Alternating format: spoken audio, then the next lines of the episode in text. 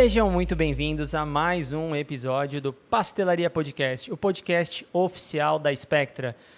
Mais uma vez aqui, Natan, com vocês, ao meu lado, agora ao meu lado duas vezes, né? Porque tem duas pessoas ao meu lado, mas ao meu lado aqui, a princípio, Maria, minha parceira dentro e fora das gravações. Tudo bem, Maria? Tudo ótimo. Hoje é um episódio mega especial. Vamos falar de um assunto necessário, muito necessário. É, vai ser um episódio bem bacana. Não sei se vocês estão percebendo, estamos testando uma nova, uma nova configuração. configuração do estúdio. Foi uma complexidade, mas deu tudo certo. Vai ser um episódio muito legal. E o, hoje o episódio vai se tratar das mulheres e da maternidade e paternidade, e paternidade na ciência. Na ciência. E para falar sobre esse assunto, ninguém mais, ninguém menos, eu vou deixar a Maria apresentar. Quem que a gente trouxe para poder apresentar aqui, Maria? É uma responsabilidade imensa falar o nome ou só... o nome e também, é, na verdade, é uma responsabilidade e uma alegria imensa ter a Fernanda aqui.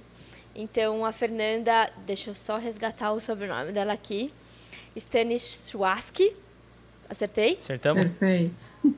Ah, maravilha. Então, a Fernanda é a fundadora do Parenting Science. Então, se vocês não conhecem, por favor, corram e vão atrás das redes sociais, tudo. Depois a Fernanda vai passar direitinho pra gente.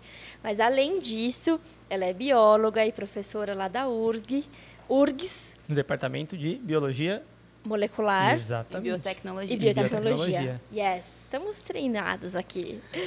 E é uma honra imensa para a gente. A Fernanda, muito, muito, muito obrigada. A gente sabe que você tem uma agenda quase impossível. Então, além de ser uma honra para a gente, a gente agradece o seu tempo e a sua disponibilidade para trocar um pouquinho de ideia com a gente e falar desse assunto tão necessário, né? Prazer, gente, estar aqui para conversar sobre isso com vocês hoje. Que muito bom. obrigado. E completando a mesa, Tatá, nossa pesquisadora, sabe tudo, sabe tudo de diversidade. Então, é, trouxemos é ela mais aqui. Representa é a que mais re aqui. nos representa sobre é. isso. E eu hoje aqui vou só dar os palpites. Quero muito ouvir aqui tanto da Maria e da Tatá, quando, mais ainda da Fernanda. Não, senhor querido, você vai participar porque é paternidade e maternidade na ciência, aprender, viu, meu amor? Eu vou aprender. vou aprender. Serve para todos. Com certeza. Então, Fernanda, começando mais uma vez, faço das minhas a palavra da Maria. A gente agradece muito a sua, a sua participação mais uma vez. Vai ficar até cansativo de tantos agradecimentos que a gente vai te fazer ao longo, ao longo do episódio. Exato. Mas é, a gente queria começar do início, contando um pouco da sua carreira da sua trajetória e como que o Parent é, existiu e nasceu. Mas antes, a Maria faz a pergunta principal do, do programa, que tem a ver com essa pergunta inicial aqui de inspiração. Exato. Quem que é a Fernanda na barraca do pastel?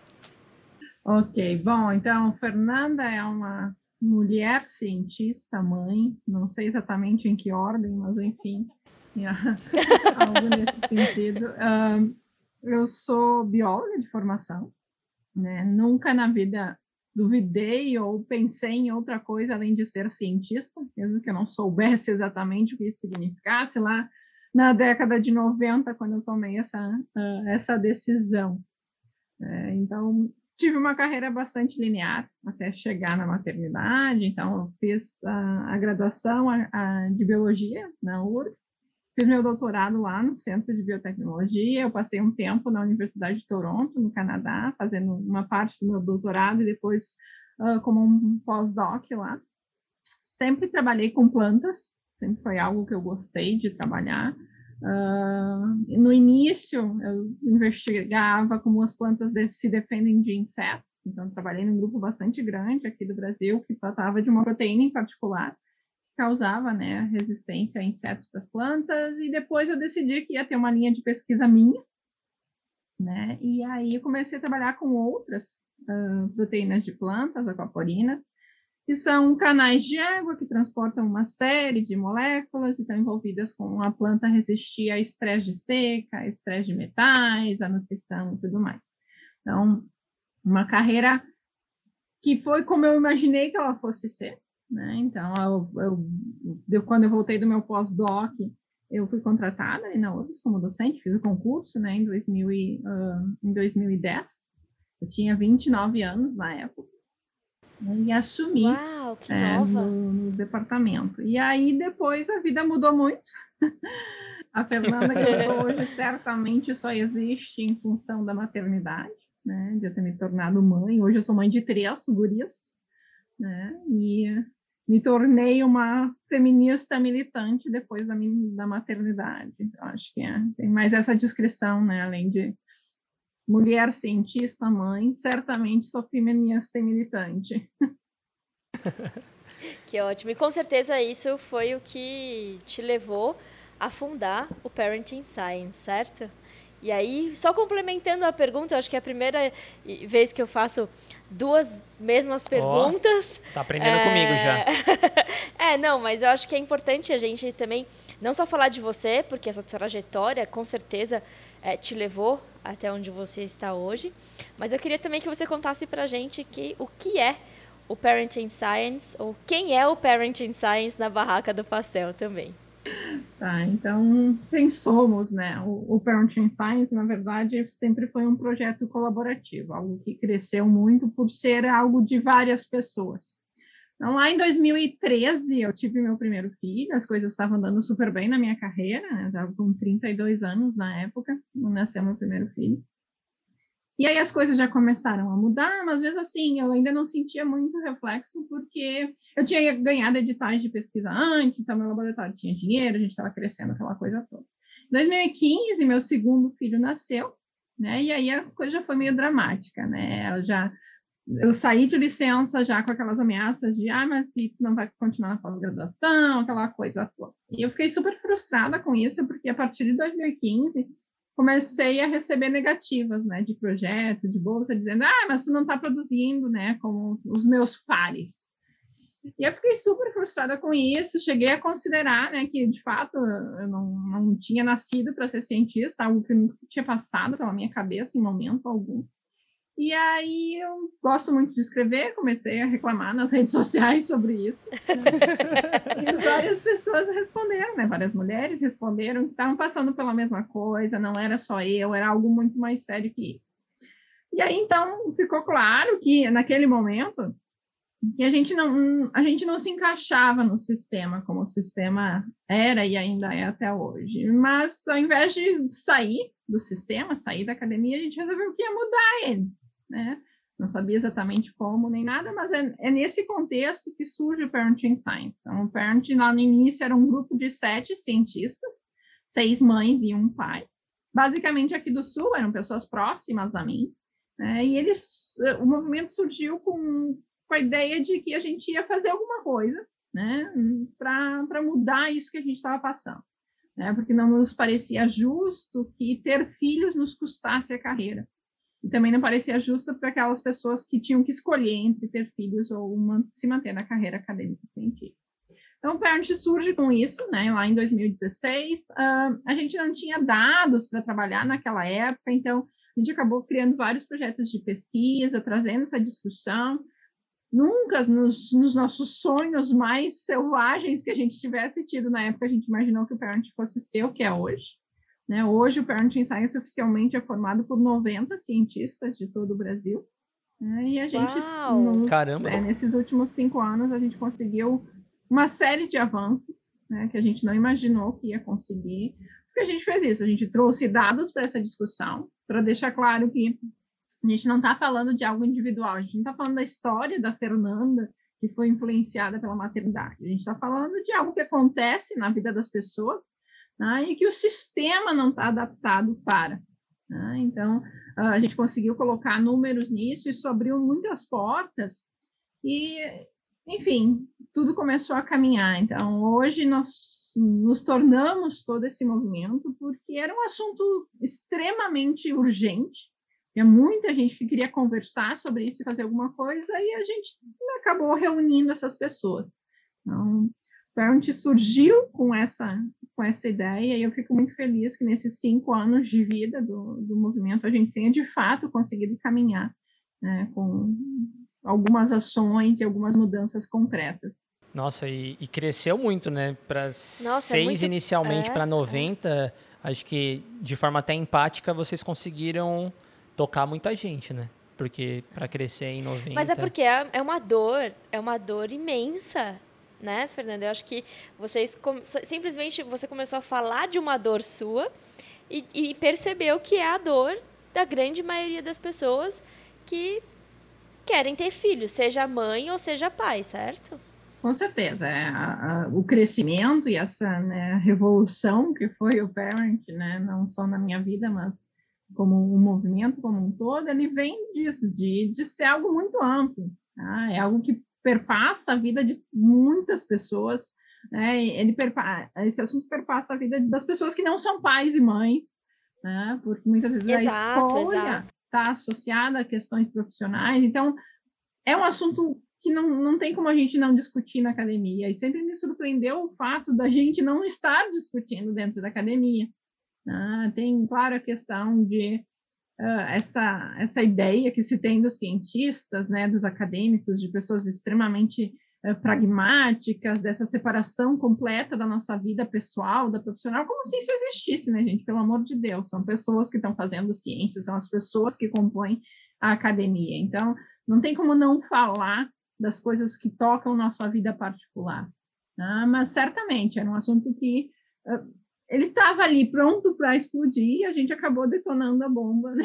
E vendo o que, que ia acontecer.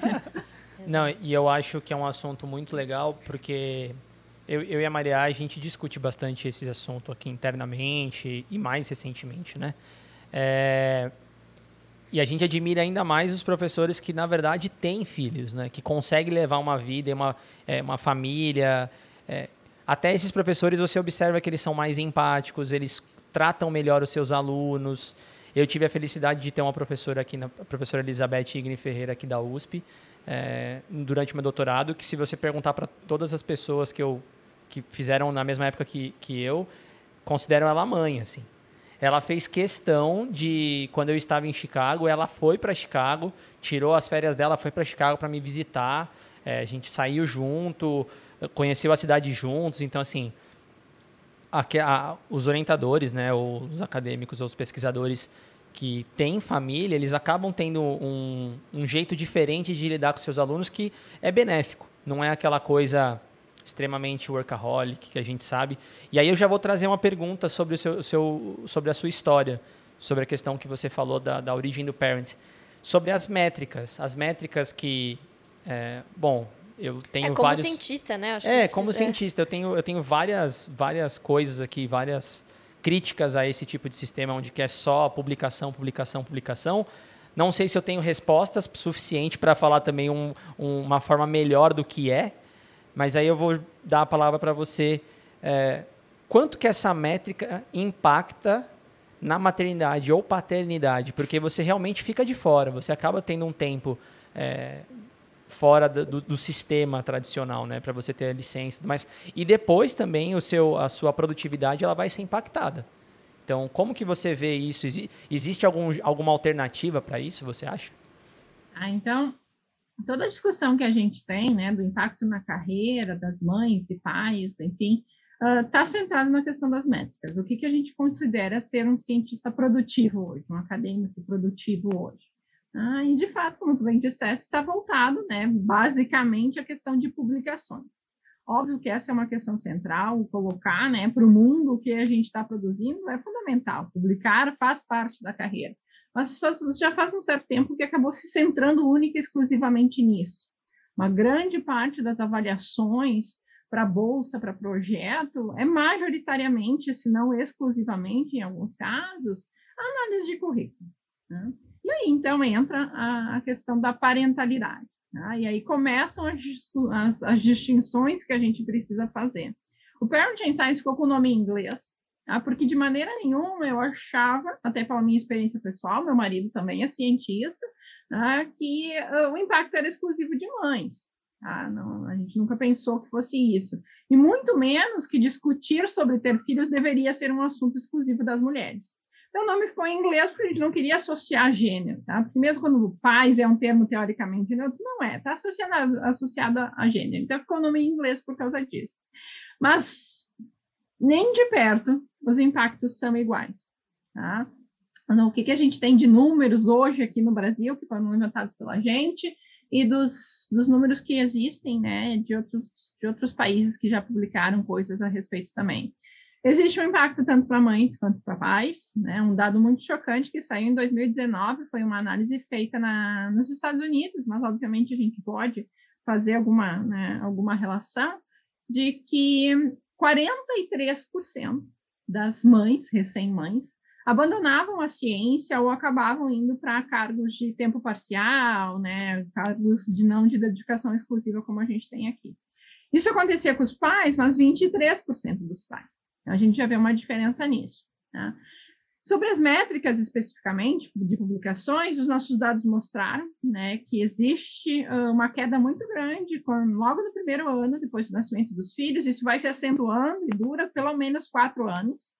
A gente não viu nenhuma queda para os pais tão acentuada, tá? e nem para mulheres sem filhos. Se a gente olha a linha de publicação né, ao longo da carreira de mulheres sem filhos, não tem um evento marcante Existem flutuações, obviamente, mas não existe um evento tão marcante. E um dos dados mais chocantes que a gente tem, não são aqui do Brasil, mas são dos Estados Unidos. Aí eles fizeram essa publicação mostrando que para algumas áreas ah, as diferenças são muito gritantes. Então, três áreas que chamaram atenção. Uh, ciência da computação, né? mulheres publicavam cerca de 20% a menos do que os, os seus colegas sem filhos, né? mulheres sem filhos. E para os pais não teve impacto nenhum, né, nos primeiros anos de, da paternidade. Na administração, as mulheres também tiveram uma queda acentuada nas publicações e os homens passaram a publicar 11% a mais nos primeiros anos da chegada dos filhos. Eita! Né? E a única área que eles viram o impacto para os pais também foi em história, né, da, daquelas áreas que eles analisaram, uh, onde os pais tinham mais ou menos 19% de queda no número de publicações com a chegada dos filhos. Mas na história, as mulheres tinham mais ou menos 50% de queda tá? na taxa de publicações nesses primeiros anos, comparando com seus pares sem filhos. Então, essa questão das publicações, e, da, e que é a métrica central, ela, é, ela vai ser uma das razões de mulheres terem um avanço mais lento na carreira. Aqui no Brasil se fala muito das bolsas de produtividade do CNPq né? que além de uma participação irrisória das mulheres, tá?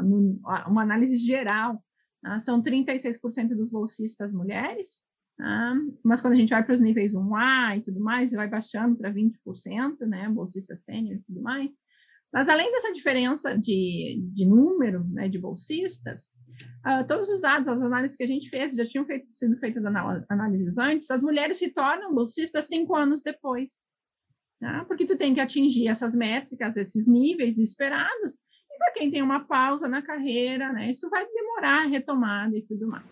Então, a nossa vida estar focada em publicações tá, é um dos grandes problemas da gente ter o impacto da maternidade, né, essa diminuição, essa subrepresentação das mulheres quando a gente vai avançando na carreira. Obviamente, maternidade não é o único problema, né? Quando a gente está falando de academia, a gente tem que falar de uh, estereótipo de gênero, a gente tem que falar de vieses que a gente carrega da nossa sociedade como um todo, e a academia não é isento, por mais que as pessoas achem né, que a gente vive num lugar neutro, tá? a gente não vive.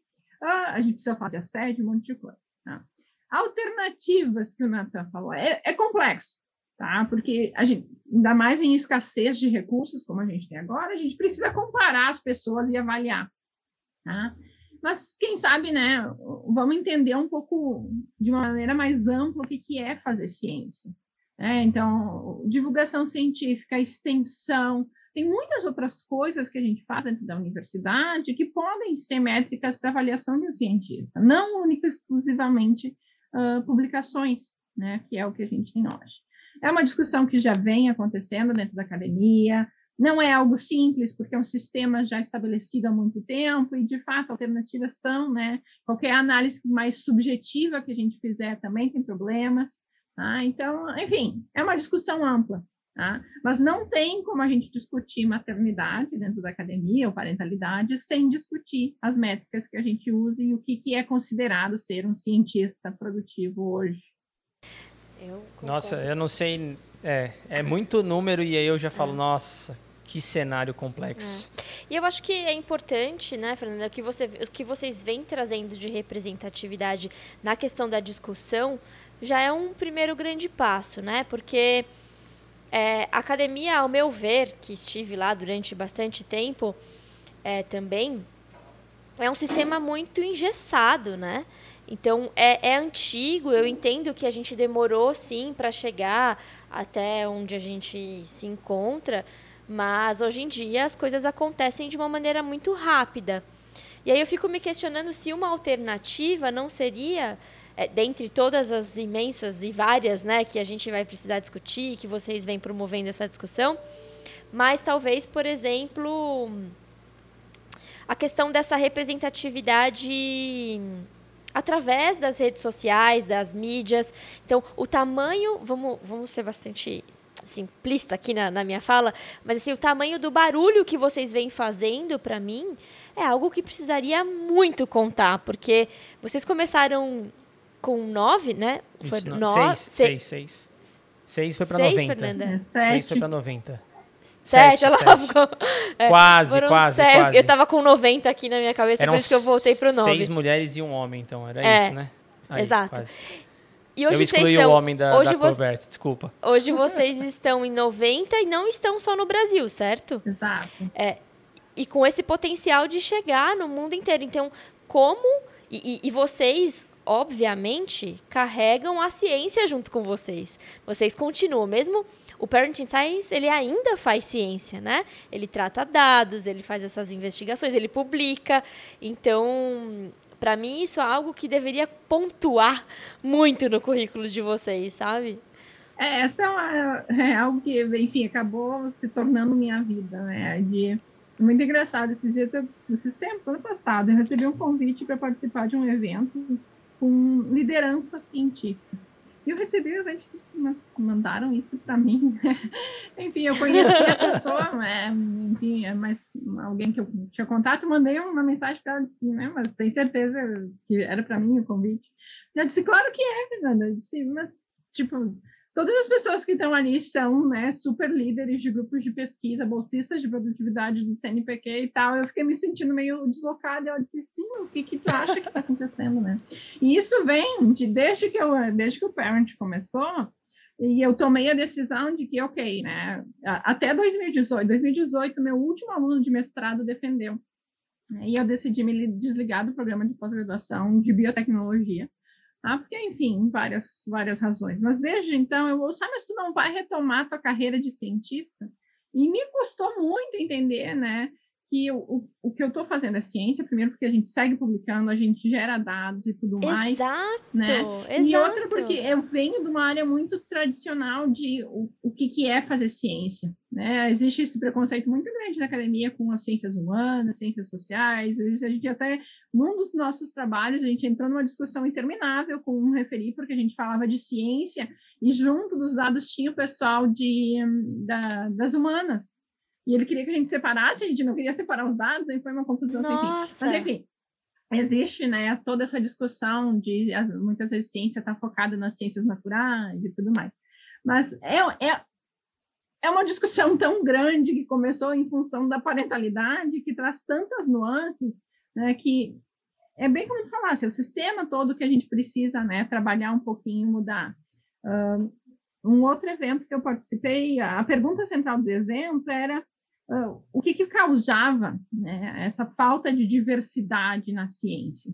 Ah, e para mim, a minha, minha conversa é, na, naquele evento foi sobre a rigidez da nossa carreira, bem como falasse, Maria. Exato. Porque a carreira acadêmica, ela foi desenvolvida por um tipo muito específico de, de pessoa, né, gente? É alguém de uma situação socioeconômica privilegiada, era um homem Exato. que tinha em casa alguém cuidando de todos os outros afazeres, e, e custa muito mudar isso. Mas essa coisa rígida, já, a gente, o que, que é o cientista ideal? Alguém que fez a graduação, após, quem sabe um pós-doc no exterior, e entrou como docente numa universidade, sem sair do sistema, sem nenhuma pausa, sem nada. Agora vamos combinar, né, gente? Quem é que consegue seguir esse sistema? Eu segui sendo uma mulher cheia de privilégios, onde eu tinha apoio financeiro dos meus pais para seguir, não que isso fosse fácil para eles, mas enfim, tudo que eles puderam, eles fizeram. Como uma mulher branca, a gente não pode esquecer da questão de raça, que agrega um fator de peso imenso para as mulheres dentro da academia. Exato. Tá? Então, a gente precisa conversar sobre isso. sobre no momento que existe uma pausa, né, a gente penaliza aquele cientista para sempre. Eu falo da maternidade porque é o lugar que me pertence, mas eu, esse ano eu dei a palestra de abertura do Congresso Brasileiro de Física Médica, falando sobre maternidade e diversidade. E a discussão acabou indo para um outro caminho, que por enfim, é, o Congresso de Física Médica, eles estão acostumados a irem trabalhar, né? termina a graduação, vão trabalhar fora da academia e o retorno também é difícil. Porque, de novo, a gente não aceita pausas. Tu saiu da academia, tu saiu desse sistema, o retorno é praticamente impossível. Então, acho que tudo que a gente quer discutir de diversidade, aí falando algo muito mais amplo do que mulheres na ciência, tá? a diversidade vai envolver muito mais que isso, para mim está centrado nessa carreira que se em algum Rígida, né? momento né? era a é. carreira dos cientistas, hoje não é mais. Tá? E eu acho que é, esse é o ponto central.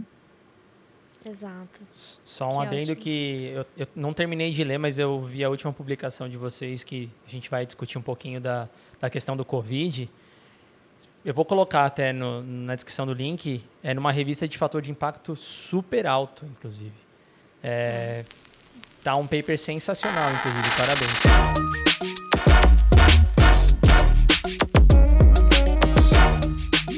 Mas, o Fernando, eu tenho uma outra pergunta em relação a isso que você falou, porque eu acompanho bastante o, o Parent na, nas redes. E eu vi você falando dessa informação, ou alguém falando, né, o Parent como um todo, falando da diferença de produtividade das bolsas, da bolsa CNPq, né, quando é homem e mulher, depois por área.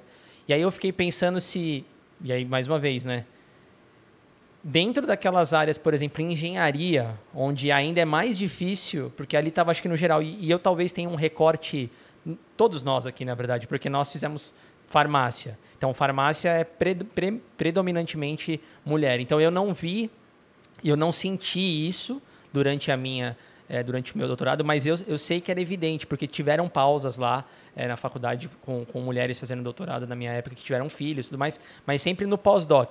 Nunca ninguém, as mulheres não, não, não, falavam em ter filho durante o doutorado.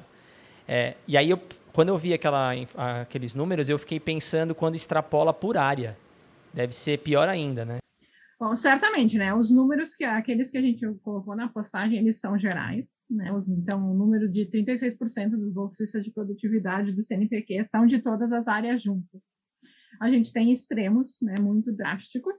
Então, se a gente vai olhar física, matemática, ciências da computação, as engenharias, né? São os cenários onde Exato. a gente, na melhor das hipóteses, vai ter 10, 12% das Exato. bolsistas de produtividade lá nos, nos, níveis mais altos sendo mulheres. Né? Uhum. E aí a gente tem uma série de, de, de questões, né? Tu falaste da farmácia, que é uma área predominantemente feminina, é uma área que no início é predominantemente feminina.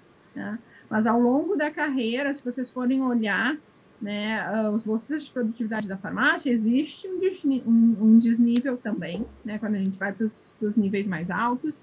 Um, se vocês forem olhar, quem são os representantes da farmácia na Academia Brasileira de Ciências? Né? Recentemente entraram mais, minha prima é da farmácia, enfim, eu acompanho um pouquinho esse cenário. Tá? Isso tem mudado.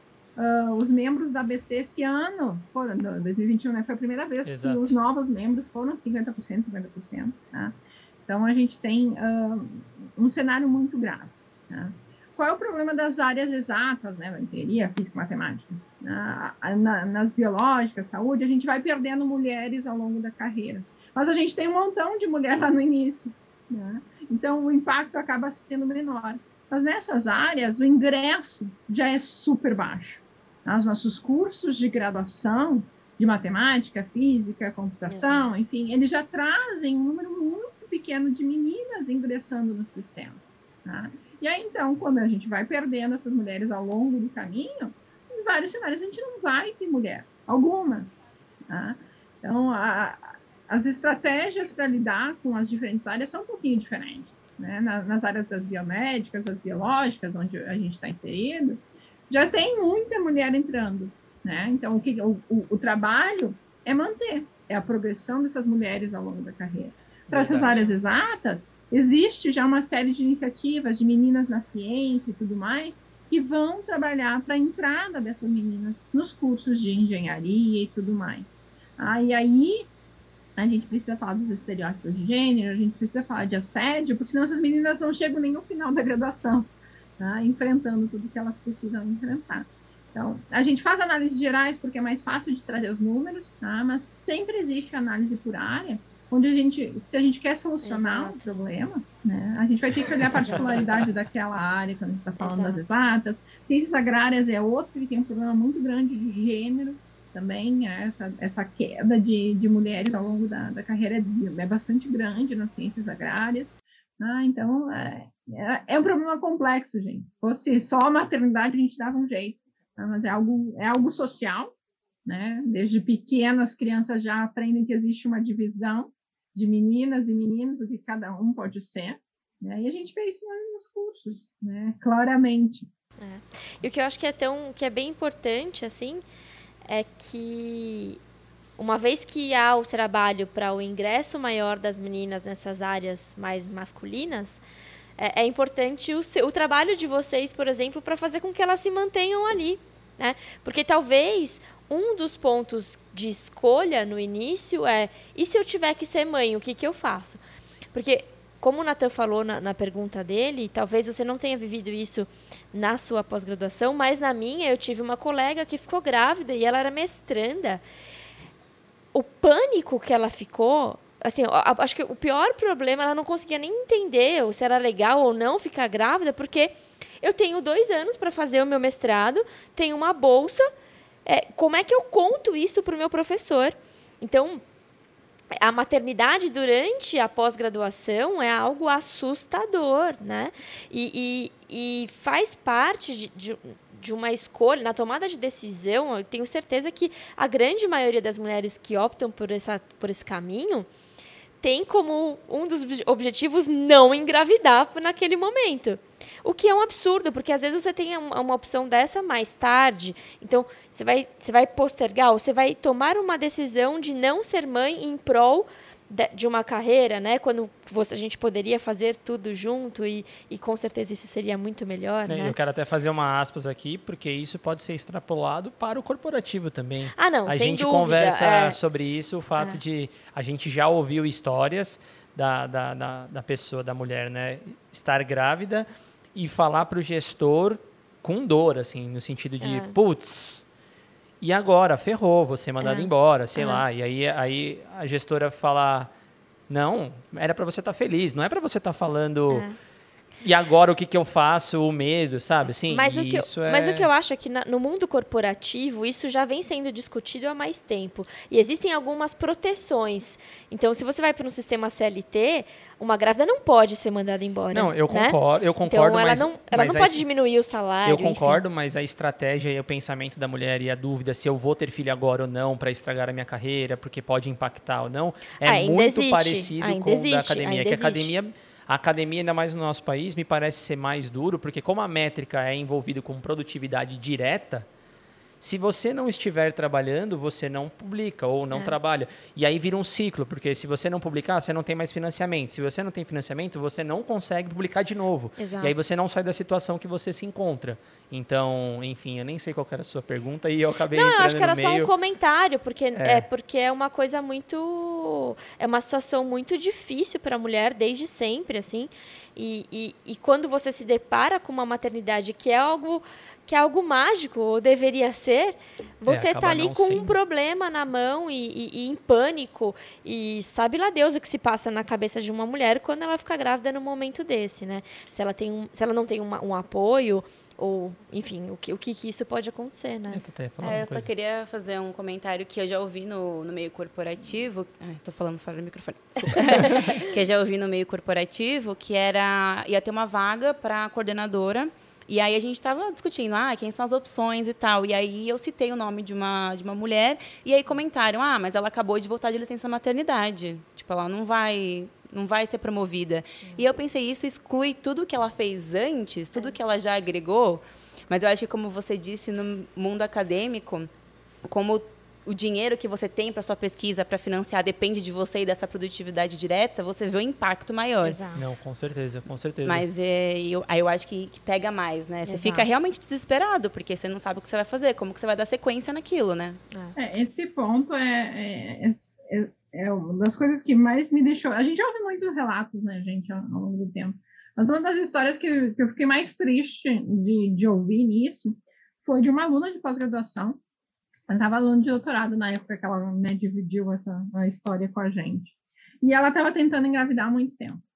Ah, e aí, enfim, por questões, ela foi adiando depois dos 35, né? Enfim, a gente tem prazo de validade. Exato. Não, 50, não funciona. Exato. Né? E, e, enfim, ela foi postergando e no fim ela, come, ela resolveu engravidar e começou a passar por um monte de problemas para conseguir engravidar. E aí, aos 40 anos, ela estava no doutorado e conseguiu engravidar. E ela contou o quão ela participava de um, de um grupo de mães dessas, da, né, do, do, grupo de, de, inseminação in vitro, enfim, de fertilização in vitro. E ela disse que várias pessoas engravidaram ao mesmo tempo, todo mundo super feliz com ter conseguido depois de tantos anos tentando, e ela não conseguia nem ficar feliz, porque ela estava no meio do doutorado. E essa situação né, de o que, que vai acontecer, como é que eu vou terminar, não, não deixava ela nem ficar feliz.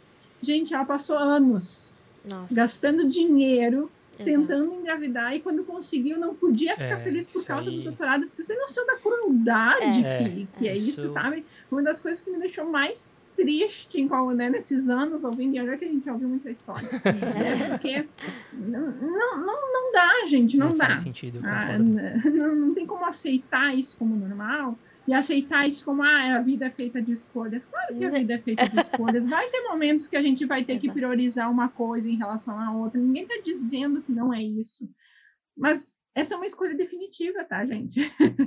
Não poder ter filhos porque postergou até os 40 anos, porque é o momento ideal pra, da carreira, isso é uma escolha definitiva. Então, não, não dá para forçar essa escolha.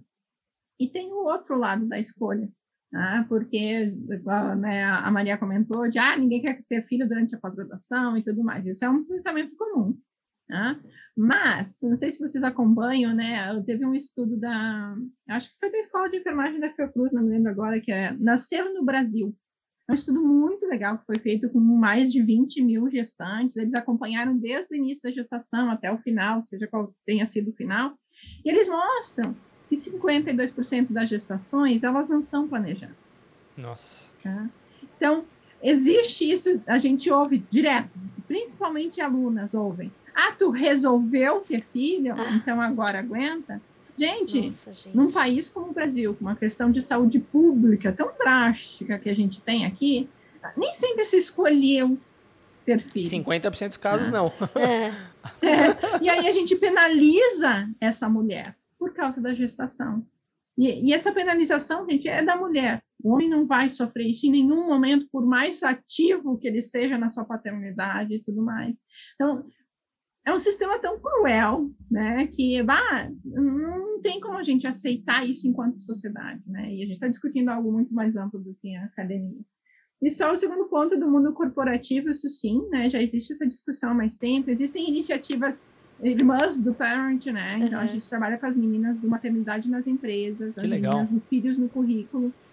São duas iniciativas que tratam do mesmo assunto dentro do mundo corporativo. E já são, já são discussões mais antigas. Uhum. Né? E, mas mesmo assim, mesmo que se exista, mesmo que existam algumas estabilidades, como a questão de não poder ser mandada embora, né, num período X é, depois da sua é. licença, né, não é para sempre. Não é para sempre. É. Né, os dados da FGV, a FGV fez um levantamento um tempo atrás, né, de que, de novo, 50% ou algo parecido com isso das mulheres abandonam o mercado né, de trabalho, né, o retorno da licença, seja por vontade própria ou seja por né, imposição. Ah, então, também está longe de ser o ideal mundo corporativo. Quem nunca ouviu as histórias de uma entrevista de emprego ser questionadas, né, se vai ter filhos e tudo mais. Existe o paralelo nas nossas seleções dentro da academia, onde se questionam mulheres, né, se têm filhos, se querem ter filhos, né, e nunca na história eu ouvi um homem ser questionado se vai ser pai ou não. Né? Eu também nunca então, ouvi, é. inclusive, nenhum comentário é. a respeito disso. É. Para homens, pois né? É. é. Existem, algum, existem alguns estudos que mostram duas coisas. Geralmente, o pai, é, é, a penalização da maternidade e o bônus da paternidade. Se o homem se, se mostra engajado, né? Se o homem diz no trabalho que vai sair levar os filhos para a escola ou vai levar o filho no médico, se entende isso como alguém que está empenhado com a família e que vai se empenhar muito mais no trabalho porque precisa sustentar a família. Pelo outro lado, a mulher, quando vai, né, vai faltar o trabalho para levar o filho para a escola, ela não está comprometida com a carreira, ela não vai, entendeu? É, é, é exatamente o contrário, grande. né? É exatamente o contrário. Sim, é, sim. é um absurdo, né? É, é, é complicado, gente. Eu imagino. É. É. é, cultural, né? Eu acho que é uma questão cultural, enraizado, e que e que bom que temos o Parent Insights, por exemplo, para começar a falar sobre esse assunto e desconstruir essas, essa cultura que, se uma vez pertenceu de fato a gente, hoje em dia, com certeza, ela não pertence mais. Então, acho que a gente precisa falar sobre isso. É, eu, eu tenho, indo para o lado científico da coisa, eu ia perguntar quão fácil vocês têm acesso à informação. É, é, eu, eu, sei, já acompanhando vocês, eu sei que vocês emitem é, relatórios, questionários para uma série de, de pessoas dentro da própria faculdade, como vocês têm já 90 pesquisadores, eu imagino que não deve ser fácil, mas está muito melhor do que foi, provavelmente, no começo, quando eram só vocês seis, ou vocês sete, na verdade, desculpa. Mas como que é pegar dado do governo, por exemplo, Está cada vez mais difícil, né, gente? A gente está sofrendo um, um, apagão de dados de uma maneira geral. A gente nem senso tem, né? A gente é, é horrível é. quando a gente tem que fazer qualquer coisa e usa dados de 2010. Nossa. Ah, como é que eu vou fazer qualquer levantamento é. de dados de 2010? Não dá, gente. A gente não está mais no mesmo mundo de 2010. A gente tem esse, esse problema com dados gerais. 2018 ah, teve a nova lei, né, a LGPD, Lei Geral de Proteção de Dados. Isso trouxe um inconveniente muito grande. Obviamente é positivo que se protejam dados, tá, gente? Ninguém está dizendo para vazar informações pessoais, é óbvio que não, mas desde então, CNPq e CAPES, né, se você entra lá na plataforma Sucupira, que é onde todos os programas de pós-graduação uhum. colocam seus dados e tudo mais, as tabelas não trazem mais informação de gênero e nem de raça. Hum. Tipo, não pode mais divulgar esse tipo de informação, né, de acordo com a, com a LGPD. Como é que eu vou estudar a questão de mulheres na ciência se eu não tenho informações sobre gênero? E eu não tenho como falar de mulheres na ciência sem falar de raça. Tá? A gente precisa falar da subrepresentação das mulheres negras, da população Concordo. negra como um todo, mas das mulheres negras em geral, né, de uma maneira mais acentuada. Então tem sido muito difícil. A gente tem, né, acesso através do portal da, da transparência, então a gente pode fazer solicitações de dados que sejam agrupados. Nunca vou conseguir, né, uma relação daquela pessoa, né, que é uma mulher branca e tudo mais, isso não, não, não é um dado que é fornecido. Então a gente acaba uh, confiando muito em, em, em levantamentos. Né? Então a gente faz os nossos questionários, os nossos estudos, eles funcionam muito bem, mas o ideal seria que a gente tivesse dados gerais, né? Então, é, é, complicado. é complicado. E nesses últimos anos se tornou muito mais difícil, né? E aí não adianta, é muito mais fácil das pessoas dizerem que não existe um problema né? Porque o que não é visto é, não é lembrado. Né? Não é lembrado. Então, não, não tem problema nenhum. Claro, a gente não consegue colocar número. Não, e se você, Enfim, se você é, pega os dados complexo. de 2010, você provavelmente vai ouvir pessoas falando: ah, mas isso aí era muito tempo atrás, agora já deve estar diferente, porque agora mudou. Exato. E aí, automaticamente, uhum. na verdade, é porque não tem os dados, né? E não porque realmente mudou. Uhum. Eu, eu, presumo, uhum. né? E, ô, Fernanda, em relação ainda a dados, a informação, tem algum outro país que seria modelo, que tem alguma solução que a gente poderia olhar e falar ah, aqui tem mais equidade ou não? Até por questões de políticas, aqui tem algum país que disponibiliza mais informações, eles não têm o equidade, mas eles estão se movimentando, tudo mais. Tem algum lugar que vocês olham para fora que é uma né? referência para como a gente deveria tá, então, agir, tem, talvez, aqui no Brasil? Tem coisas que nos inspiraram muito. Né? Então, lá no início, a Austrália tinha alguns programas muito interessantes, né? E até a nossa primeira batalha no Parent, que foi uma derrota, né? vinha de inspiração do, do programa da Austrália, né? porque porque eles, além de terem mais dados e tudo mais, e conseguirem avaliar os programas, que isso é algo que é muito importante, avaliar programa, avaliar política pública, não adianta só propor e a gente não saber se essa política é efetiva ou não. Tá? Então, eles fizeram acompanhamento de um programa que era de uma província específica, né, de Queensland, na Austrália. Então, eles tinham um programa de incentivo financeiro para cientista saiu de licença, ela tinha uma verba para contratar alguém para ficar dentro do laboratório, né, seguir com suas pesquisas e tudo mais, tinha apoio financeiro para participar de eventos, levando os filhos juntos, né? De novo, quem não é visto não é lembrado, Nossa. né, gente? Como é que vai participar de um evento, Exato. principalmente um evento internacional, com uma criança pequena, que muitas vezes ainda é amamentada, eu amamentei meus filhos até dois anos de idade, obviamente, né, depois dos seis meses as coisas ficam mais simples, mas eu, quando meu segundo filho nasceu, em julho de 2015, eu recebi um e-mail de uma organização de um evento internacional, dizendo, ah, a gente quer que tu venha falar, ainda na época das, das e tal, eu tinha um filho de dois meses em casa e um de dois anos e meio. Por mais que meu marido, né, pudesse ficar com eles, é toda uma logística e tudo mais, levar eles tem um custo muito grande, Exato. acabei não indo. Então, eles tinham também esse auxílio de participação de, de eventos. Então, por muito tempo, esse programa da Austrália, né, foi algo que nos inspirou e eu disse que foi uma derrota, porque é muito complicado a gente tentar copiar alguns programas por questões financeiras. Né? Não vou nem falar da situação de hoje, tá, gente? Enfim, não existe financiamento é, não. algum. É, não, é Mas mesmo lá, né, quatro Exato. anos atrás, a gente já tinha como resposta de não tem dinheiro. E aí fica difícil tu. Como é que eu vou argumentar com isso, né? A pessoa não está nem dizendo que o programa não é válido, que eu podia argumentar alguma coisa. Está dizendo, tá, mas não tenho dinheiro. É complicado. Uh, um outro, né, que a gente tem trabalhado de maneira mais próxima é o Reino Unido, porque eles têm lá um programa de equidade, que é o, o Athena Swan. Tá? É, um, é um grupo que criou um programa de equidade dentro das instituições de ensino superior. Tá? E para tu poder ter, eles têm medalhas, medalhas de bronze, ouro, né, prata e ouro, uh, que são distribuídas para as instituições de ensino e pesquisa lá do, do Reino Unido.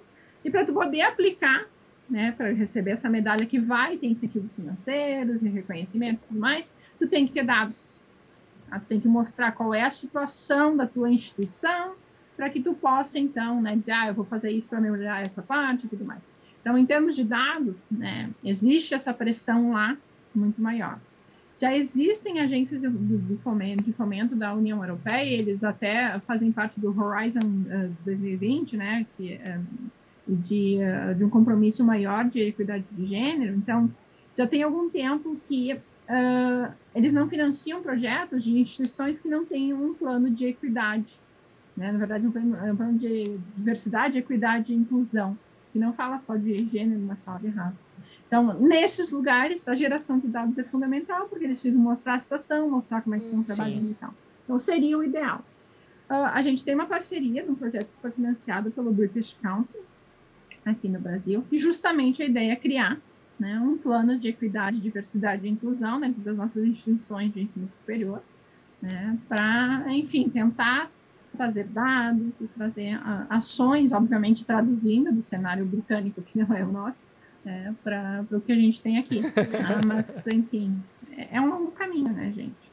E aproveitando a, a, essa sua resposta, Fernanda, tem alguma instituição aqui no Brasil que, que vocês consigam trabalhar de uma forma mais próxima? Tem um interesse de alguma dessas instituições? Eu sei que talvez as públicas demorem um pouco mais, mas mesmo as, as particulares, né, que também têm os seus programas de pós-graduação e etc. Tá, em termos de universidades, né, a gente tem aqui no Brasil algumas instituições que têm trabalhado um pouquinho mais avançado do que as outras, né? Então, a gente tem na USP o escritório da, né, das mulheres, né? Isso foi um, um, avanço muito grande para tratar de questões, né? Tudo, começou com questões de assédio e tudo mais, mas enfim, hoje a Adriana Alves, né, é a, a, quem coordena o escritório USP Mulheres, então a USP tem trazido essa discussão, a USP, né, durante a pandemia criou o programa de pesquisadoras mães, né, a gente participou um pouco dessa discussão Legal. e tudo mais, então tem isso. A Universidade Federal Fluminense, ela tem já bastante tempo um grupo uhum. de mulheres na ciência, e eles foram pioneiros em várias medidas né, em relação à diversidade. Então, conversar com a, a, né, eles também tem sido um pouco mais, mais fácil. A URGS, por eu estar inserida aqui, né, a gente acaba com algumas discussões e a gente tem pessoas muito influentes dentro da universidade, por exemplo, Márcia Barbosa, né, do Instituto de Física. Então, a, a gente consegue avanços aqui, a gente conseguiu uma modificação extremamente importante na uh, nas regras de concurso público aqui da UFS. Então, desde o ano passado, todos os concursos públicos para né, cargo de docente uh, têm medidas afirmativas para as mães. Né, não, quando vão olhar o currículo, olham por um período mais, uh, usam um fator de correção e tudo mais. Em relação às agências de fomento, conversar com o CNPq e a CAPES nunca foi fácil. Tá? Uhum. Tanto que a maternidade no Lattes demorou três anos para sair do papel. Né? Uh, as FAPs, a gente consegue, às vezes, um contato mais com né, as fundações de amparo à pesquisa, que cada uhum. estado tem sim, o seu. Sim, sim. Né, a gente consegue, às vezes, algumas modificações. Então, desde 2019, a FAPERGS, que é né, a fundação aqui no Rio Grande do Sul, já inclui a maternidade nos seus editais. Uh, a gente tem um contato mais próximo com o Serrapilheira, né, que é o primeiro e até agora é o único instituto de, privado de financiamento né, da pesquisa. Eles foram um apoiador do Parent desde o início, quando a gente não era ninguém na fila do pastel, né? O Serrapilheira abriu uh, as portas e a gente deve muito a essa iniciativa deles, né, de terem nos ouvido. Foi uma surpresa muito grande. Mandei um e-mail super despretensioso dizendo: ah, a gente vai fazer um evento e tal, conversar com vocês recebi uma resposta no dia seguinte, né? Eu pensei, ah, tá, vou falar com uma secretária, né? Aí quando eu chego na reunião, tá o, o Cristina, os dois diretores, presidentes do, do Serra Pilheira lá, e foi uma mudança muito que grande para a gente, né? Ter essa abertura dele. Então, existem instituições mais abertas. Tá? E aí acaba gerando um problema. Tu mencionasse as instituições particulares, as nossas faculdades e universidades particulares, mudanças lá são quase nulas, tá? porque eles têm um sistema muito Uau. mais rígido é, porque quando a gente fala de universidade federal, eu consigo, através de uma, uma regulamentação superior, implementar essas mudanças em todas as em universidades. Todas, né? É. Tá? Uhum. Então, a questão de progressão funcional, a gente tem trabalhado nisso, né? Mas, mas quando a gente vai para as universidades privadas, né? aí o buraco é muito mais embaixo e as discussões são muito mais difíceis. A gente tem conseguido alguma abertura com as universidades comunitárias, mas, de novo, porque elas têm uma ligação com o financiamento público e a gente consegue trabalhar a partir daí. Mas a questão das universidades privadas é super complexo, tanto para a questão das alunas, né, por causa daí entra a questão socioeconômica e tudo mais, mas para os docentes também. Né? Então, a gente, essas regras de progressão funcional, a gente reouve relatos de docentes de universidades privadas que não pedem a progressão funcional, né, que teriam direito, porque nesses momentos de corte, como vieram né, nos últimos dois anos, quem tem salários maiores são as pessoas a serem descartadas mais rápido. Tá? Então, é um cenário muito Verdade. distinto. Tá? E aí, as discussões é, é, é, complicado, gente, complicado.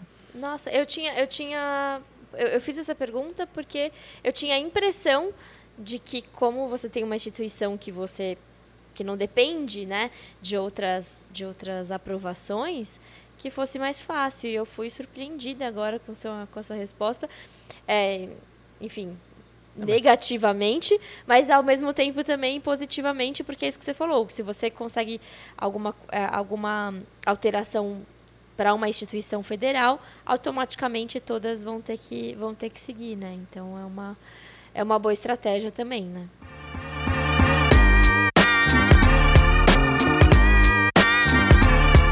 Fernanda, eu tenho. Eu tenho várias perguntas, mas eu não vou ficar. Senão o episódio vai ser três horas. É, não é essa não, a intenção. É. Eu quero, já chegando aqui mais para o final do, do episódio, é, ainda vai ter umas outras perguntinhas aqui, mas eu fiquei curioso por uma coisa em específico.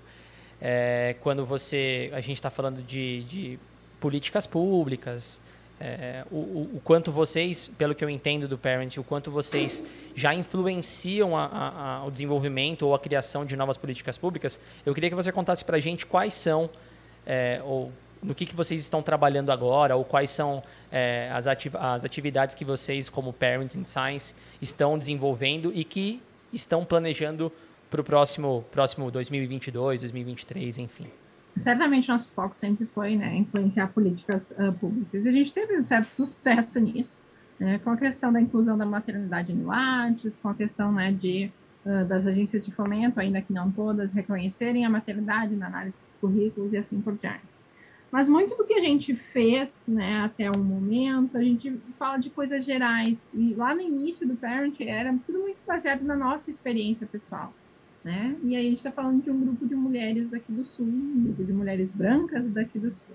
Então, o que, que a gente tem focado muito nesses últimos tempos e é o que a gente quer seguir? A questão das intersecções. Né? Não tenho como conversar sobre mulheres na ciência sem trazer a questão de raça. Ah, num país onde a gente tem mais de 50% da nossa população se declarando negra, não posso ter 3% das docentes de pós-graduação uhum. mulheres sendo negras. Ah, não dá, não posso aceitar isso. Então, eu não posso não fazer Exato. este recorte. Então, algo fundamental que a gente tem tentado sempre trazer e é algo que, para as políticas de apoio, a gente precisa pensar como se aborda essa questão, tá? é a questão racial. Tá? É, esse é, é, o foco.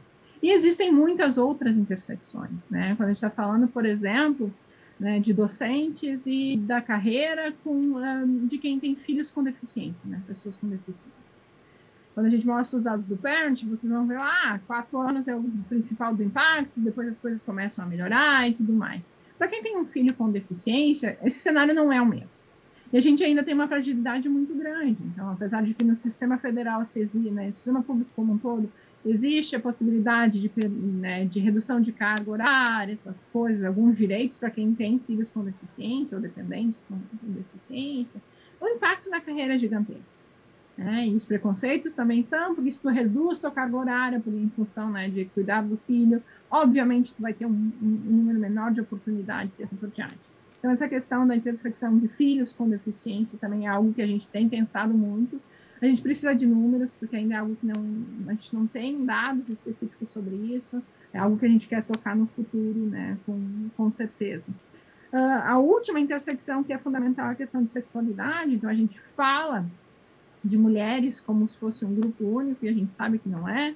Então, uh, por exemplo, a gente, uma questão de legislação até do, do, país como um todo. Como é que funcionam as licenças no caso de casais homoafetivos? Estamos falando duas mulheres, dois pais. Quem é que tem direito à licença? Dentro das nossas instituições, a gente já recebeu vários relatos de quem uma das mães, geralmente a mãe gestante, tem direito aos seis meses da licença, a mãe não gestante né, acaba não tendo direito, ou tem o direito a cinco dias da licença paternidade e tudo mais. Então, a gente entra numa questão legislativa muito grande tá, e que é fundamental. E, de novo, se a gente está falando de impacto na carreira das mulheres, eu preciso olhar todas as mulheres com quem eu estou falando. Então, essas são as intersecções, né, que é, são algo fundamental que a gente precisa trazer dados e discutir. E um dos outros projetos, que é algo que a gente vê como fundamental, quando a gente está falando de maternidade dentro da academia, é a questão de assédio. Né? A gente tem tratado muito sutilmente, não é fácil ter números sobre isso, não é um levantamento fácil. Então, a gente está agora participando de um estudo sobre saúde mental, que é algo fundamental, né? mas a gente quer muito tratar essa questão de assédio, porque os relatos que a gente recebe, que as alunas, principalmente, com docentes já existe um pouco menos, né? até porque eu estou numa posição mais estável, né? enquanto docente e tudo mais, né? os docentes, as docentes mas os relatos que a gente recebe de questões de assédio moral né, dessas, dessas alunas que são mães é algo inaceitável. Então a gente precisa trazer essa discussão né, e pensar como é que a gente vai trabalhar isso dentro das nossas instituições, porque é, é algo sério, gente. Não, não dá para ouvir as coisas que essas alunas ouvem e a gente achar que está normal, que está ok. Né? Então, os planos são esses. o que, que a gente vai fazer, né? Eu não sei exatamente, mas enfim, Maravilha. a gente as, as coisas com o Parent sempre Uau. foram muito orgânicas. Nossa. Né? Elas, elas aconteceram mais do que foram planejadas. Né? Então a gente meio que segue assim, né? esse ritmo. É. E mais uma vez, é, eu acho que se deve muito à dedicação e empatia com que você está falando, que você fala das coisas, ou que todos os. Com, quem compõe o Parents faz, porque você falando aqui, minha cabeça tipo tá é. estourando as bolhas que a gente discute, mas sempre de um ponto de vista sem dado, é sempre na vivência de cada um e do que a gente fala. E aí, quando você traz dados, é indiscutível, né? Não tem o que falar. E... Mas mesmo assim, né? Eu acho que quando, quando a Fernanda traz a, essa pauta, não tem uma pessoa que não conheça uma história ou que não tenha vivido essa questão que você falou por último do assédio da mulher é, mulher grávida eu não consigo nem imaginar, mas nós mulheres já sofremos muito assédio na academia. Eu acho que eu, eu passei pela academia, passei pelo mundo corporativo, acho que assédio tem em todos os lugares, mas a academia para mim foi um negócio chocante, chocante de assédio, porque e, e para mim muito difícil de entender, porque ali não é uma questão de ah, se essa vai ter uma vaga e, a, e aí quem for melhor como no mundo corporativo, né? Uma questão de desempenho. Academia, você tem concurso para você progredir.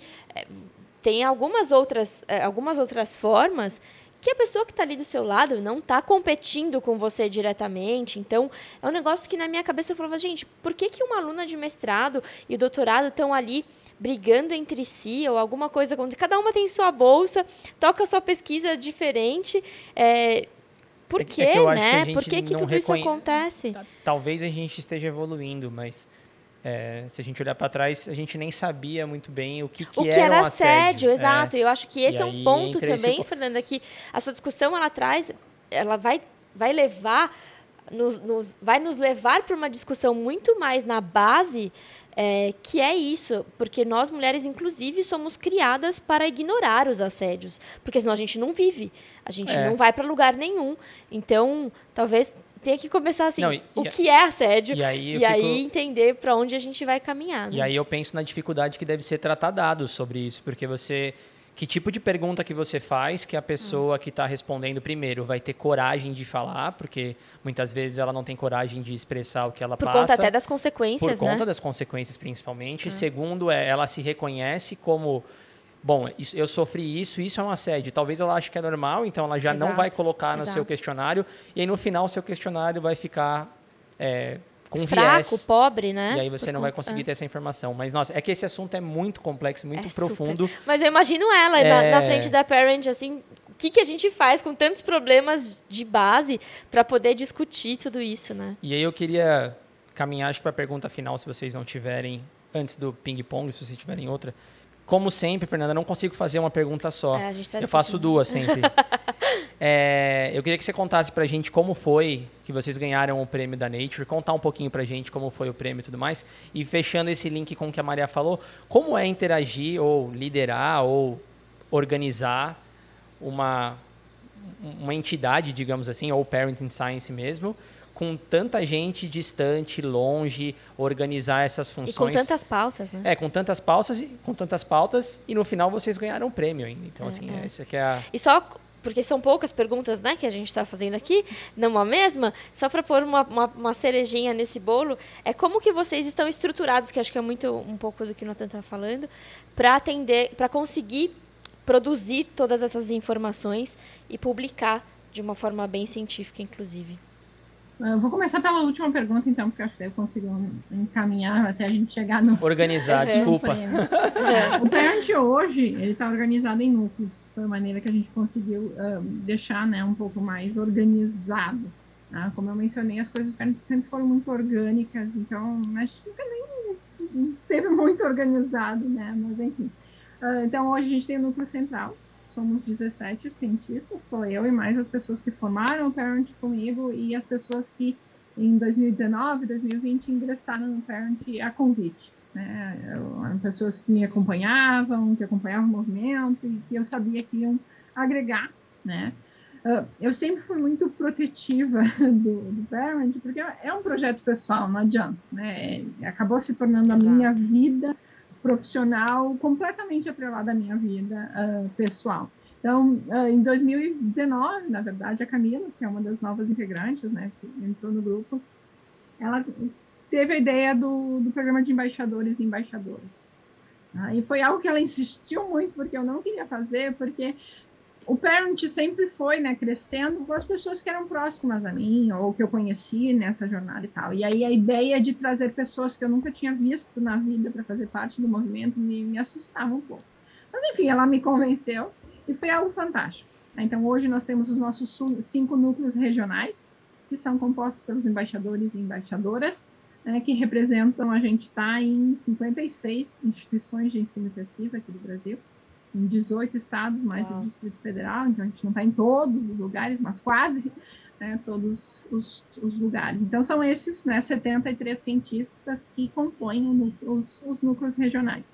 Tá? E é assim que a gente consegue organizar as nossas ações. Né? Então somos um grupo bastante grande, o núcleo central é bastante engajado. Eu né, como eu mencionei antes, eu fiz a escolha de. Eu dei uma pausa na minha carreira de biotecnologista, não sei se um dia voltarei ainda, é algo que está suspenso. Meu laboratório ainda existe dentro da URGS, mas enfim, não sei, é algo que está suspenso. Então, eu passei a me dedicar a isso. E aí, então, a gente divide as tarefas daquele. Eu sou a única, de fato, me dedico exclusivamente ao parent. Então, todo mundo tem suas outras linhas de pesquisa, seus outros trabalhos e atuam no parent.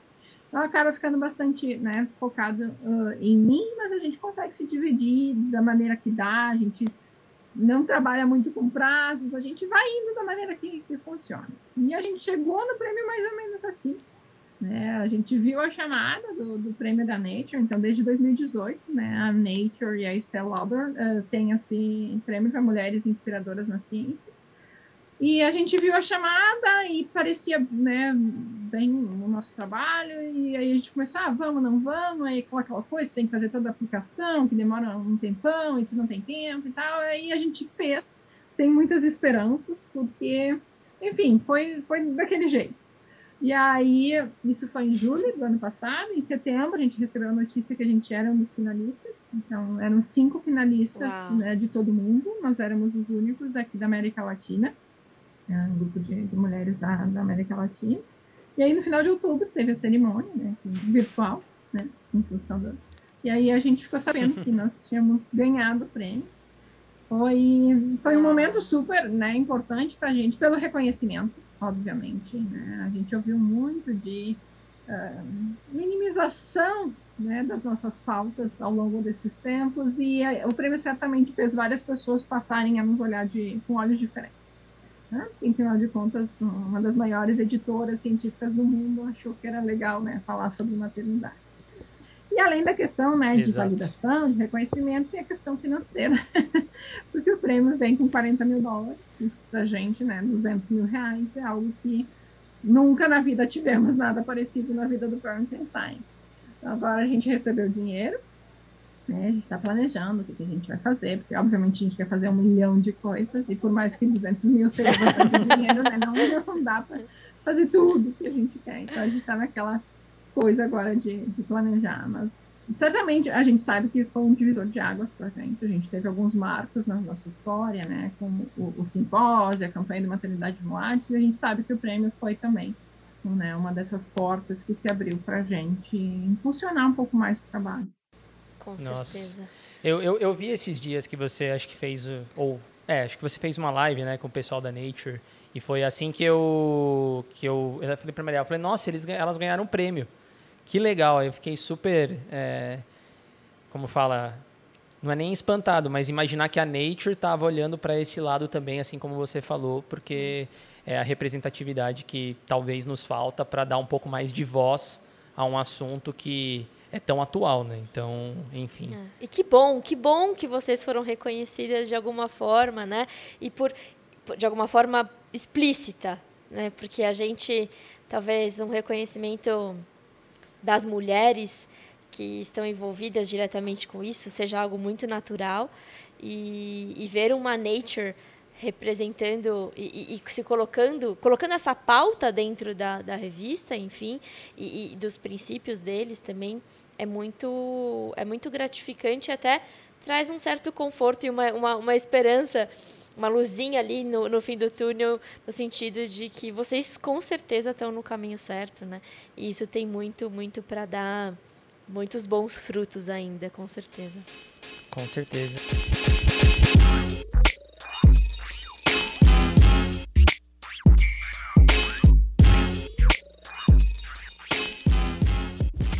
Bom, Fernanda, mais uma vez, agora sim, chegando para o final puxando para o final, né? A gente Sim. faz sempre o, o, último quadro aqui do, do, do podcast. A gente faz um ping-pong, pergunta simples para você responder, coisa bem rapidinha. É, aí depende da Maria, que talvez ela se empolgue, Fernanda, e faça umas perguntas mais complexas. Eu vou me comportar, vou me comportar, vou me Mas comportar. enfim. E aí eu vou começar a minha pergunta, que até estou curioso para saber sua resposta, que é qual a sua principal fonte de conteúdo hoje em dia? Bom, uh, artigo científico continua sendo, né? Porque a gente tenta embasar, né? O, o, o que a gente é o caminho que a gente achou para funcionar. Então a gente continua tudo que a gente quer discutir, a gente vai atrás de artigo científico para dizer, olha só, já existe. Se não existe, né? A gente cria as nossas fontes de, de conteúdo né, através dos nossos estudos e das nossas pesquisas. E algo que Com é muito certeza. forte, a Maria falou um pouquinho disso, são as experiências pessoais. Tá? se vocês nos acompanham nas redes, vários dos nossos posts vieram de relatos que a gente ouviu Sim. Ah, a questão da licença maternidade durante a pandemia, a questão né, de progressão funcional. Então, muito do que a gente produz de conteúdo, ele veio ah, de alguém que nos procurou e disse, olha, aconteceu isso comigo, o que, né, o que, que a gente pode fazer? E aí a gente vai atrás de legislação, a gente vai atrás de artigo científico. Então, é, é essa mistura, assim, de, de dados né, direcionados né, através das experiências pessoais, das nossas experiências e de todo mundo que nos segue, né, e nos, nos, nos acompanha. Maravilha. Maria. Eu tô aqui fritando, que eu tenho várias, tô tentando organizar a minha, a minha linha de raciocínio aqui para não, pra não causar. Vai. Mas vou começar por uma do começo, assim, do, do comecinho da nossa conversa. É, não sei se é muito simples, acho que não. Mas era para ser simples, Era para ser, né? né? É. Mas a, a biologia molecular e biotecnologia ou a pauta do Parenting Science? O que, que é? Não, mas é, é assim, ó. É, essa aí foi rápida, essa aí foi fácil. É, agora, e, e, uma coisa que é muito forte, eu falo horrores, tá, gente? Pode me interromper. Eu acho que esse foi o grande problema. Ah, eu tenho muito vívido na minha mente uma conversa com o marido, com meu marido, que, a gente era colega de laboratório, quando a gente resolveu criar a linha das ocoporinas, eu contando para ele, eu, eu consigo sentir ainda aquela emoção de pensar numa linha de trabalho nova. Quando eu me tornei mãe, né? O sistema tem me dito, olha só, tu não faz as coisas do jeito que a gente quer, né? Então eu não, te, não quero mais. Isso foi uma mágoa tão grande, gente, que muito de eu não retornar da minha carreira de biologia molecular é por isso. Porque eu ainda não fiz terapia suficiente para me, me curar. e como parent, eu reencontrei esse prazer de fazer ciência. Então, não, não tem comparação neste momento Tá? até porque eu preciso curar minhas feridas do passado para poder voltar para a biologia molecular. e que bom, Fernanda. Eu acho que é, com certeza a sua contribuição, independente de onde você estiver, é, vai ser algo marcante e vai trazer muitas glórias aí, não só para você, mas para o futuro das mulheres que tanto precisam disso também. Tá, tá. É, alguma referência nesse assunto que você, indicaria, né? É, que você indicaria não, duas coisas que eu acho muito importantes né, de, de, de, de falar. Então, obviamente, quando a gente está falando de gênero, e não especificamente de maternidade, mas alguém que, que inspira a luta né, e revolução, é a Márcia Barbosa. Então, recomendo vocês seguirem ela. É uma pessoa que não tem como tu não querer levantar e lutar do lado dela quando tu ouve ela falar. Então, certamente é uma inspiração. Ela não é mãe, a gente conversa sobre isso né, com frequência, uh, mas ela é alguém que, que, inspira, não há dúvida nisso. Tá? E uma dica né, de, de referência: tudo que a gente fala, a gente está falando da carreira das mulheres e tudo mais, mas a gente está numa questão social muito maior, que é a questão do cuidado. E quem tem o direito de ser cuidado. Tá? Então, nesse caminho, assistam o documentário O Começo da Vida, onde eles fazem né, o, o, um trabalho científico tá? dos mil primeiros dias, que vai desde a gestação até os dois primeiros anos de vida da criança, e como o cuidado é responsável pelo adulto que vai se formar. Exato. Questões Concordo. cognitivas, questões sociais, questões psicológicas, tudo passa pelo cuidado. Quando a gente está falando de maternidade, a gente está falando, acima de qualquer coisa, do direito da próxima geração né, que a gente está criando. Então, fica como dica para acompanhar essa discussão. Assista né, o, o, começo da vida no, no, Netflix. Vale muito, muito a pena. Maravilha. Eu comecei, eu comecei a assistir é, é algo que não dá nem para assistir assim como um, algo tranquilo. Você tem que é um estudo. Né? Você está ali vendo aqueles Prestando dados atenção. científicos e o quanto aquilo é impactante e é importante a gente entender o tamanho desse cuidado nesses três primeiros anos da criança que tem total impacto em quem de fato esses, essas pessoinhas serão, né? É, qual a sua principal ferramenta de trabalho hoje, Fernanda? Eu tenho uma, uma relação muito íntima com o meu computador, gente. é, meus filhos, eu fico aqui trancada nessa sala, né? Porque eu fico presa em casa. Né? Eles, aí o meu mais novo, meu mais novo tem três anos agora. Ele disse, mãe, não vai pro computador. Não tem não jeito. É, e assim, ó, eu tenho. Eu, eu, eu adoro números. Adoro números. Uhum. Né? Então, se eu tiver que fazer um gráfico, alguma coisa, gente, não, eu não durmo. Né? Power BI, Excel, é. Minitab. É, ela tá manjando tudo. É. Vai lá, Maria. É, se você pudesse escolher um país hoje para você começar uma, uma, uma, uma, discussão do parent, assim, qual, qual seria um primeiro país? Eu acho que, que qualquer país da América Latina é algo que a gente precisa levar. A gente já está na Colômbia agora, né? Oficialmente estamos na Colômbia. E em todos esses países uhum. existe uma deficiência muito grande dessa discussão. Né? Então a gente já está em contato com o pessoal da Argentina e tudo mais. Então acho que não um país, mas a América Latina, eu acho que a gente tem muito a, a conseguir ainda, né, usando o Brasil como exemplo, obviamente, né, as particularidades que a gente tem. Legal. Tá, tá tem alguma? Não? Você, você tem mais alguma? Ah. Eu sei que você tem umas três anotadas aí, mas eu... Não, mas não pode, esticar, pode pode é. Vou fazer a última então, Fernanda, até para a gente caminhar para o final. Em uma, uma palavra que definiria é, toda essa mudança que vocês e que a gente concorda que deveria existir, como se fosse um mantra para alguém para refletir sobre o assunto, qual seria essa palavra que a gente precisaria? Ou uma frase, né? É, ou uma frase, tudo bem. É que eu queria tentar deixar mais curto possível, mas coitada. Pode ser uma frase, um mantra para a gente refletir sobre esse assunto. Acho que uma palavra eu não consigo desassociar o parent de revolução. Acho que é essa a palavra que fica. Perfeito. Exato, Não, maravilha, exato. maravilha. Fernanda, mais uma vez, acho que é, a gente já te admirava é. e eu podendo conversar com você pessoalmente, como eu falei, é uma série de bolinhas e de caixinhas que vão estourando aqui conversando. Se deixasse, eu ia ficar te perguntando muito mais coisa. Então, acho que todo mundo aqui está muito feliz de ter tido a oportunidade de conversar com você. Esperamos que um dia a gente possa conhecê-la pessoalmente. É, o trabalho do Parent realmente é incrível. A gente vai deixar no link na descrição para quem quiser é, conhecer bastante o trabalho. Se já não conhece, deveria conhecer, seguir lá nas redes sociais. Então, eu, eu fico muito feliz de poder tido poder ter tido essa oportunidade de conversar com você. Já é uma pessoa que a gente admira e que eu só queria te parabenizar pelo todo o serviço que você faz e que você, que você como Parent in Science estão realizando. É, então, mais uma vez, muito, muito, muito obrigado mesmo. É. Você queria... Eu quero, eu quero agradecer muito, Fernando. Eu acho que... Eu acho que... Eu não vou conseguir falar. Ela... passa, passa para Tatá. não, eu achei incrível. Eu gosto muito desse assunto. Eu participei do núcleo de direitos humanos na, na faculdade e eu acho extremamente necessário. Eu nunca tinha tido esse ponto de vista da academia, né? Tudo que eu ouço da academia, eu ouço dos dois e também poder ouvir de você e dos dados e em números, isso é muito bom. E é isso, também gostaria de agradecer pelo seu trabalho, que é essencial, é muito importante. E é isso, eu gostei muito. Quer tentar, amor? Quer vou tentar, tentar vou tentar. Vai lá, vai lá. É, eu, vou te, eu vou te agradecer, assim, do fundo do meu coração, pelo trabalho que vocês fazem, porque porque faz com que o caminho, nossos caminhos sejam mais fáceis, eu acho, né? Ou pelo menos talvez essa seja seja o objetivo de vocês.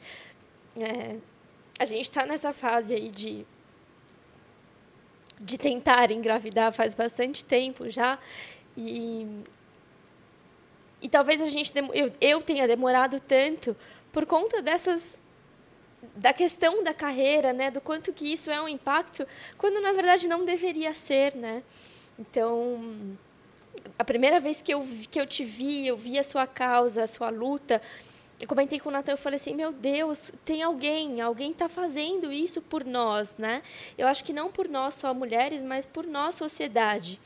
Então, é, eu, não, eu não sei como demonstrar isso para você, mas tem uma gratidão, assim, e tudo que, que a gente daqui, da Espectra, eu, Maria, é, também é, pudermos fazer para ajudar a causa, para que para que vocês cheguem cada vez mais longe e consigam atingir cada, vai, cada vez mais gente ou instituições, por favor, contem com a gente, porque será um prazer imenso estar ao lado de vocês, ou embaixo, ou empurrando, ou fazendo qualquer coisa para algo que para mim é, foge, é muito além da ciência, que tem como, como base essas, tudo que vocês fazem, mas que é algo é uma utilidade pública, né? Eu acho que vocês é, é, a revolução, como você disse que vocês estão fazendo, ela é digna de ser algo que o mundo inteiro precisa ver. Graças a Deus, a Nature reconheceu isso de alguma forma.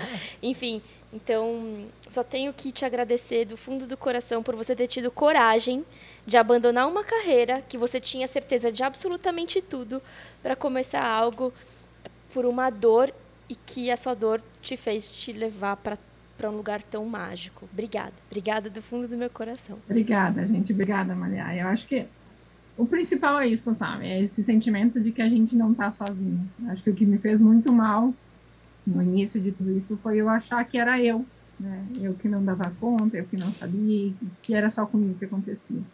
Então, acho que uh, o Parent chegou onde chegou porque nós somos muitas, né? E somos muitos também que, que nos apoiam. Então, acho que é, a revolução vem daí, vem, vem da gente junto. Maravilha, maravilha. Gente, mais uma vez esperamos muito que vocês tenham gostado. Assim, a gente ficou assim estarrecido aqui Tocado. com, é, com todas as informações que a gente discutiu hoje. Galera, aquele favorzinho, aqueles três favorzinhos, segue a gente lá no YouTube, comenta, dá like, se inscreve no canal. Assim compartilha. Como, compartilha também. Então já são quatro, desculpa, não são três. é, segue a. Estamos em todas as redes sociais, é só procurar o Parenting Science lá. A gente tem nosso site, né, então também tem bastante informação lá. É, é o, é o caminho para nos acharem, o site e o, nossas redes sociais. Vocês podem nos encontrar nas redes sociais, sempre no Instagram, no YouTube e no Spotify também, no LinkedIn. A gente compartilha não somente conteúdo científico, mas esse tipo de conteúdo também. Que é científico pra caramba, só que com, dados, com uma outra, com uma é, outra com vertente. Dados, e que, como dizia o Pasteur, que o acaso favoreça as mentes preparadas e que, com certeza, esse episódio é o, seja o acaso que muitos de vocês estejam esperando, tá bom? Com certeza. Nos vemos nos próximos episódios. Fernanda, mais uma vez, muito obrigado. Tchau, gente. Tchau. Tchau. Muito bom, Fernanda. Muito obrigada. Obrigada mesmo. Muito obrigado.